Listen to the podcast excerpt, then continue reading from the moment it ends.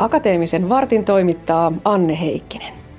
Millaisia ovat suomalaisten puusuhteet? Mikä puu ketäkin viehättää ja miksi? Tätä tutkitaan Itä-Suomen yliopiston Puut lähellämme tutkimushankkeessa. Te pyydätte suomalaisia vastaamaan kysymykseen, että millainen on oma lempipuusi ja miksi. Aloitetaanko tässä nyt jakamalla omat lempipuuajatuksemme Mun lempipuuni on vanha mänty, semmoinen oikein tyypillinen, vähän oksainen, hyvin kullan värinen runko. Ja kun olin pieni tyttö, niin siinä alimmat oksat oli niin korkealla, että en oikein päässyt sinne kiipeämään. Piti olla aina joku koroke tai isä nostamassa sinne alimmille oksille. Ja nyt kun menee sen saman puun luokse, niin huomaan, että huheijakkaa, tämähän onkin tosi pieni puu. Kädet ylettää ympäri, vaikka silloin 40 vuotta sitten ei ollut puhettakaan, että olisi saanut halattua sitä puuta niin, että sormet ylettää sieltä toiselta puolelta toisiinsa kiinni. Tämä on mun lempipuu. Mä muistan, millä se kaarna tuoksuu talvella ja kesällä, varsinkin kun oikein lämmin kesäpäivä ja se varvikko tuoksuu ympärillä ja se puun kaarna tuoksuu ja miten tota tuuli havisee siellä oksissa. Tällainen oli mun ajatukseni. Mitä Kaisa Vainio vastaat omalta kohdaltasi? Millainen on lempipuusi?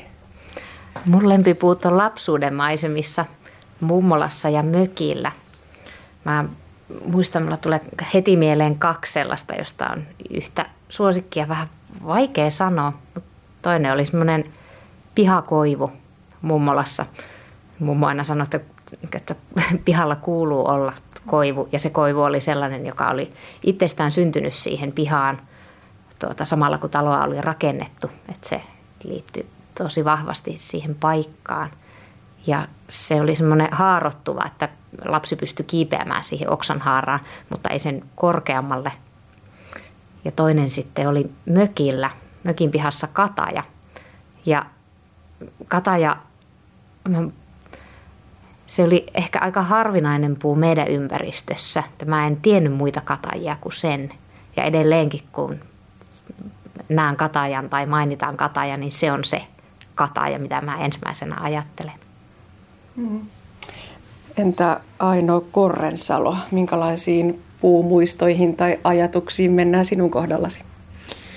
No mä muistelen ehkä sellaista lapsuuspihan pihlajaa, joka oli semmoinen, siinä oli tavallaan aika paljon juurivesoja ja sitten se oli semmoinen, semmoinen niin rykelmä ja sitten siihen pääsi myös tosi hyvin kiipeämään. Ja mä muistan aika hyvin siitä ne paikat vieläkin, että mihin laitettiin jalka ja mihin laitettiin käsi. Ja ehkä vähän samalla tavalla kuin sä kerroit, miten sitten nyt aikuisena tuntuu, että se onkin tosi pieni puu, niin nyt kun menee siihen, niin ne jalkojen ja käsien paikat on ihan tosi lähekkäin, että huomaa, että nyt ne olisi täysin käyttökelvottomia, mutta muistaa edelleen, että tuosta otin kiinni ja tuohon meni jalka ja sillä tavalla. Sinne pääsi hyvin piiloon. Mä muistan semmoisena esikouluikäisenä minä ja mun ystävä kiivettiin sinne puuhun perjantai-iltapäivisin, kun sellaista nuorisoa alkoi valua siitä ohi jonnekin iltamenoihin ja sitten me vakoiltiin niitä sieltä pihlajan sisältä. Se oli turvallista, ne ei nähnyt ne isot tytöt ja pojat meitä, mutta me nähtiin ne. Tässä kuultiin kolme erilaista esimerkkiä puusuhteista. Luontosuhde terminä on meille jo ehkä vähän tutumpi ja vakiintuneempi käsite, mutta miten te määrittelisitte, miten purkaisitte tätä puusuhde-termiä? Niin, suomalainen puusuhde voi olla aika monimuotoinenkin. Että jollekin se puusuhde syntyy sellaisen puuhun, minkä vaikka itse istuttaa. Ja monet istuttaa puun myöskin syntyville lapsilleen. Joille, joillakin on sellaisia puita, jotka on ollut vaikka kotitilan pihalla. Heidän isovanhempansa on saattanut ne istuttaa, eli ne on jo ihan sukupolvien yli kantaa niitä, sitä historiaa ja muistoja, mitä meillä on. Mutta mistä tahansa puustahan voi tulla suosikki. Että se voi liittyä ihan meidän arkielämään. Voidaan seurata vuodeaikojen vaihtelua sen puun kautta, vuosien vaihtumista. Ehkä kiinnittyä, rakastua johonkin uuteen asuinpaikkaan, kun saadaan sieltä jonkinlainen puuystävä lähettyviltä. Tämän varmaan huomaa siitä, jos vaikkapa kaupunkien puistoja uudistetaan ja puita kaadetaan, niin melkein aina siitä halo nousee. Niin, tästähän on aika paljon esimerkkejä. Oikeastaan siinä vaiheessa, kun me tätä luonnosteltiin tätä hankkeen hakemusta, niin silloin tosi paljon, kun ruvettiin vähän katsomaan, niin löytyi silleen sekä Suomesta että maailmalta löytyi valtava määrä esimerkkejä näistä, että yksittäisiä puita tai pieniä puuryhmiä kaadetaan ja siitä nousee valtava mekkala ja ihmiset kokee suuria tunteita. Ja sitten siinä on usein sellainen olo, että, että ne kaupungin virkamiehet on vähän hätää kärsimässä, että mitä näiden ihmisten kanssa pitäisi tehdä, kun näin yllättävän voimakkaasti reagoi tähän heidän käsityksensä mukaan varsin yksinkertaiseen aiheeseen. Ja tosiaan tämä Puut lähellämme hanke niin nyt kerää tietoa näistä suomalaisille tärkeistä puista ja tutkimuksessa selvitetään puusuhteiden taustatekijöitä ja puiden kanssa elämisen tapoja. Miksi? Minkälaiset lähtökohdat hankkeelle? No meillä oli sellainen havainto meidän kaupungeista, missä me on asuttu aikaisemmin ja nyt, että tämä on sellainen asia, joka herättää voimakkaita tunteita. Ja sitten Koneen säätiöllä oli tällainen teemahaku, joka oli ei-inhimilliset naapurimme. Ja sitten jotenkin nämä kaksi asiaa yhdisty meidän mielessä, tämä teemahaku ja sitten tämä havainto siitä, että tällainen ihmisille on tällaisia hyvin tärkeitä puita, jotka herättää voimakkaita tunteita. Ja sitten me alettiin katsoa, että onko tätä tutkittu. Ja sitten siitä löytyy paljon sellaista tutkimusta, jossa on tutkittu metsäsuhdetta ja luontosuhdetta, mutta sitten se puusuhde olikin sellainen, mistä ei oikeastaan löytynyt juuri mitään. Se oli semmoinen, että, että oli yllättävän hankala löytää siitä mitään tutkimustietoa. Niin sitten me ajateltiin, että tämä on sellainen asia, jota meidän pitäisi selvittää vähän pitemmälle ja katsoa, että, että millä tavalla tämmöinen puusuhde muodostuu ja sitten millä tavalla se liittyy siihen, että, että kuinka paljon ihminen liikkuu ulkona ja minkälainen metsäsuhde sillä on. Niin sellaista me ajateltiin. Vähän tuossa jo tulikin niitä erilaisia syitä, että miksi joku tietty puu miksi siitä tulee tietylle ihmiselle erityinen, niin, niin tota, millaisia syitä siellä voi olla taustalla? Miksi jostakin puusta tulee niin tärkeä ja merkittävä? Niin, puut kuitenkin liittyy jollain tavalla meidän elämänpiiriin ja historiaan. Ja yksi sellainen ajatus, mikä tässä nyt on virinnyt, on, että varsinkin jos ihmisellä on syystä tai toisesta pieni elämänpiiri – esimerkiksi lapsilla tai vanhuksilla, niin ne asiat, mitä siinä lähettyvillä on, niin muuttuu paljon tärkeämmiksi, jolloin sitten myöskin siinä ympäristössä tapahtuvat muutokset, niin niiden puitten mahdollinen menetys, niin järkyttää tai voi, voi järkyttää syvästi. Mm, Mutta se on vain yksi arvaus, että siihen voi olla paljon muitakin tekijöitä – ja näitä tosiaan nyt kartoitetaan. Te pyydätte suomalaisia kertomaan omasta puusuhteestaan. Millä tavalla tämä aineiston keräys toteutetaan? Meillä on avoin verkkolomake, millä kerätään tietoa. Eli me toivotaan vastauksia mahdollisimman monilta suomalaisilta, ihan kaikkialta Suomesta, kaiken ikäisiltä, kaikkien ammattikuntien edustajilta, että saadaan mahdollisimman laaja – ikään kuin poikkileikkaus meistä suomalaisista. Ja siellä verkkolomakkeessa kysytään sitten tästä, tai pyydetään valitsemaan yksi niistä tärkeistä puista ja kysytään tietoja siitä. Ihan semmoisia perustietoja niin kuin puun lajia, puun arvioitua ikää, kasvupaikkaa ja niin edelleen. Ja sitten kysytään tietoja myös ihmisestä, taustatietoja erilaisia. Ja näiden tekijöiden avulla toivotaan, että me löydetään sitten jotain semmoisia yhteneväisyyksiäkin. Ja tietenkin siinä lomakkeessa kysytään myös tästä puusuhteesta. Eli kauanko tämän puun on tuntenut. Ja sitten kysytään myös sellaisia asioita, että minkälaisia tunteita siihen puuhun liittyy tai minkälaista se arkielämä puun kanssa on – Esimerkiksi sitä, että onko siitä puusta ollut jotain vaivaa, niin meidän ihmisystävistäkin, niin tuota, puittenkin eteen saatetaan tehdä erilaisia asioita.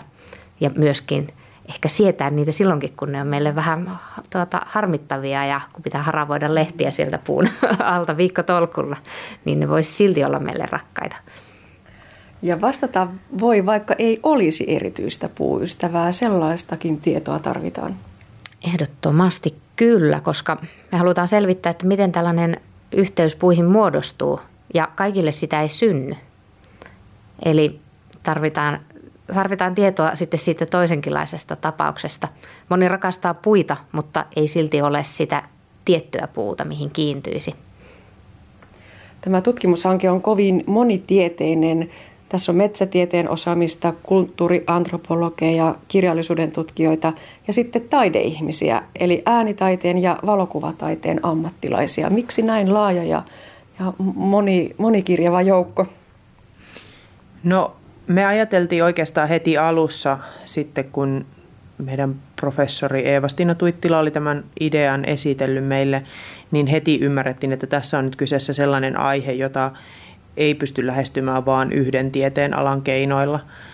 Että tähän liittyy sellaisia mitattavia ominaisuuksia, puun ikää ja pituutta ja erilaisia muita ominaisuuksia, jotka on sellaisia, jotka sopii paremmin meille mittausorientoituneille luonnontieteilijöille, mutta sitten toisaalta siihen liittyy kulttuurisia tekijöitä ja siihen liittyy sellaista vaikka, että minkälaisen, minkälaisen niin kuin kulttuurituotteiden kanssa se ihminen on ollut tekemisissä. Me tutkitaan esimerkiksi sitä, että minkälaisia puukuvauksia löytyy kirjallisuudesta ja millä tavalla ne yhtenee tai eroaa niiden kanssa, mitä ne ihmiset meille kertoo, että onko se jotain sellaista jaettua kulttuurista, se puu, puukokemus vai ei. Ja sitten toisaalta tähän liittyy voimakkaita tunteita ja jotain sellaista, mistä on hankala saada otetta tieteen keinoilla, niin sitten me ajateltiin, että, että taide voisi olla sellainen väline, minkä avulla me päästäisiin käsiksi niihin tunteisiin, mitä se herättää, tämä aihe ja sen vuoksi meillä sitten on näitä taiteilijoita mukana. Ja sitten toisaalta myös se, että nyt me puhutaan paljon tästä ihmisen näkökulmasta tähän aiheeseen, mutta entä sitten puun näkökulmasta tämä, tämä tota, puusuhde, että mitä siitä seuraa sille puulle siitä, että se on jonkun ihmisen erityisen tärkeä puu, niin sitten ajateltiin, että tähänkin se, se taide voi olla yksi väline tavoittaa tätä. Ja tästä tulee sitten hankkeen päätyttyä myös näyttely. Joo, meillä olisi ajatuksena, että tästä tulisi näyttely, joka yhdistäisi tiedettä ja taidetta. Eli siinä on äänitaidetta, valokuvia ja sitten näitä tieteellisiä tuloksia yhdistettynä semmoiseen muotoon, joka voidaan sitten viedä useampaan paikkaan, ainakin pariin paikkaan, mihin, mutta mahdollisesti kiertäisi enemmänkin se meidän näyttely. Entä hankkeen tulokset laajemmin? Miten ajattelette, että niitä voi hyödyntää vaikkapa kaupunkisuunnittelussa tai viheralueiden hoidossa tai niin edelleen? No nyt kun tätä keskustelua puista avataan, niin se on jo yksi sellainen tavoite, että tunnistetaan sitä, että kyllä näihin puihin voi liittyä tunteita ja että, että päästään myös keskustelemaan niistä. Ja pelkästään se asian tiedostaminen voi auttaa jo tämmöistä maisemasuunnittelua vaikka ihan omalla kotipihalla. Että ennen kuin puita kaadetaan, niin voidaan vaikka perheen parissa hoksataan keskustella aiheesta.